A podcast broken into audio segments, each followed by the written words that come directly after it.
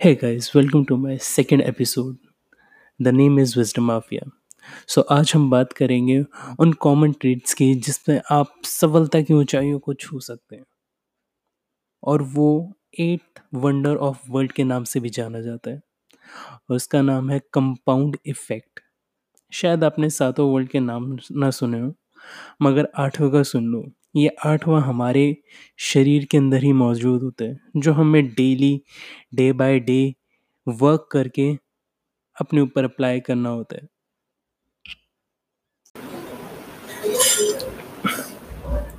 Hey guys तो आज हम ऐसे बारे में बात करेंगे कि कंपाउंड इफ़ेक्ट को हम अपनी लाइफ में कैसे अप्लाई कर सकते हैं। तो आज हम सिर्फ़ तीन कहानी पे फोकस करेंगे। द फ़र्स्ट इज़ हाँ तो the first the three important stories so ऐसे ही एक, तीन स्टूडेंट हुआ करते थे। वो दोनों दोस्त थे और तीनों के मम्मी पेरेंट इंशाल्लाह, खुदा की दुआ से बहुत अच्छे पैसे कमाते थे। मतलब यानी कि, कहते हैं ना मिडिल क्लास से अपर मिडिल क्लास थे वो, कि अच्छी लाइफ चल रही थी उनकी। और इसी के साथ वो तो वो आगे बढ़ रहे थे तो उनकी लाइफ में ना पैराडामिक शिफ्ट आना स्टार्ट हो गया था। तो बड़े हो रहे थे तो ज़्यादा पार्टी करने लग रहे थे। ज़्यादा अपने दोस्तों के साथ एंजॉय करते थे, पढ़ना कम होता था, सीखना कम होता था। और ऐसे ऐसे करते करते है ना, तीनों है ना एक डिफरेंट मोड पे जाए जा रहे थे। अब क्या होता है कि एक दोस्त ने डिसाइड करा कि मैं डेली यानी कि पार्टी करने के बजाय मैं डेली कुछ घर पे हेल्दी खाना शुरू करूँगा। एक ने डिसाइड करा, अब दूसरे ने डिसाइड करा कि मैं डेली मुझे है ना पार्टी वार्टी में जाना पसंद नहीं है तो मैं ना घर पे कुछ हेल्दी खाऊँगा, ना मैं पार्टी में जाऊँगा। और जो तीसरा था वो ऐसे ही है ना एज़ यूजल और पार्टी में इसमें जाता था एंजॉय करता था, और लाइफ में बहुत खुश था। अब फ़र्स्ट वाला, अब दोबारा फ़र्स्ट वाले ने क्या करा, अब वो धीरे धीरे है ना थोड़ा थोड़ा सेव करता था अपनी फाइनेंशियल लाइफ के अंदर, यानी कि मतलब जो भी होता था जो भी उसके पैसे मिलते थे या ना वो कुछ कमाता था तो थोड़ा सा यानी कि थोड़ा सा परसेंटेज निकाल के सेव कर देता था फ्यूचर के लिए। बट सो जो जो अब क्या हुआ, अब धीरे धीरे एक और पैराडामिक शिफ्ट आया। एक ने दोबारा डिसाइड करा कि वो अपनी इनकम का थोड़ा सा परसेंटेज निकाल के साइड में रख देगा, पर दूसरा रिबेलियस नेचर का था।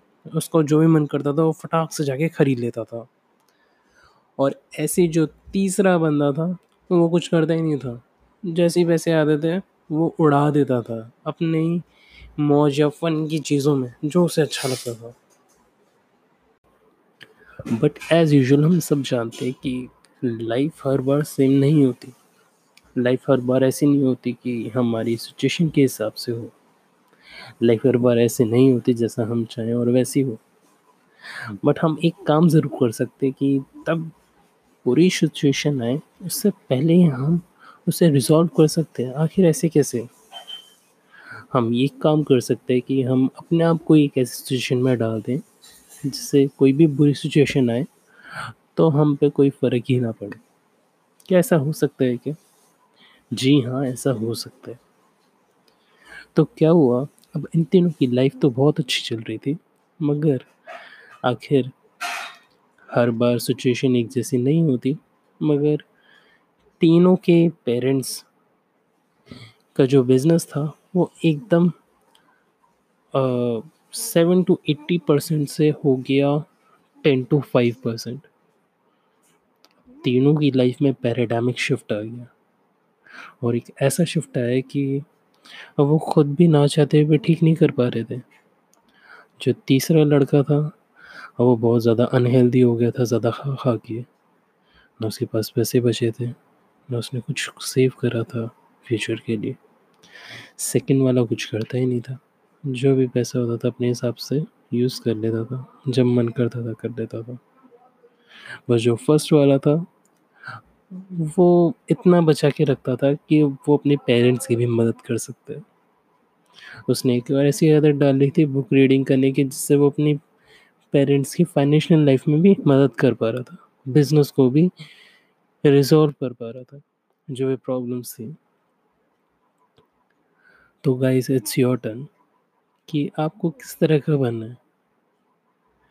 क्या आप भी अपने मम्मी पापा की तरह, अपने मम्मी पापा के काम आना चाहते हो? या अनहेल्दी लाइफ जीते हुए, कुछ ना करते हुए, कुछ बिल्कुल ज़ीरो एक्शन लेते हुए अपनी लाइफ यूँ ही बिता देना चाहते हो। ऑलवेज रिमेंबर गाइस टाइम हम एक जैसा नहीं होता, ये हमेशा चेंज होता रहता है। लाइफ हमेशा वेरिएबल टाइप होती है, अगर आप मैथ्स के स्टूडेंट हो तो शायद आप जानते होगे वेरिएबल का मतलब। अगर नहीं जानते तो मैं आपको बता देता हूँ। वेरिएबल का मतलब होता है कि ऊपर नीचे होना। ऊपर नीचे वेरी करता रहता है। कभी प्लस है तो कभी माइनस भी होगा।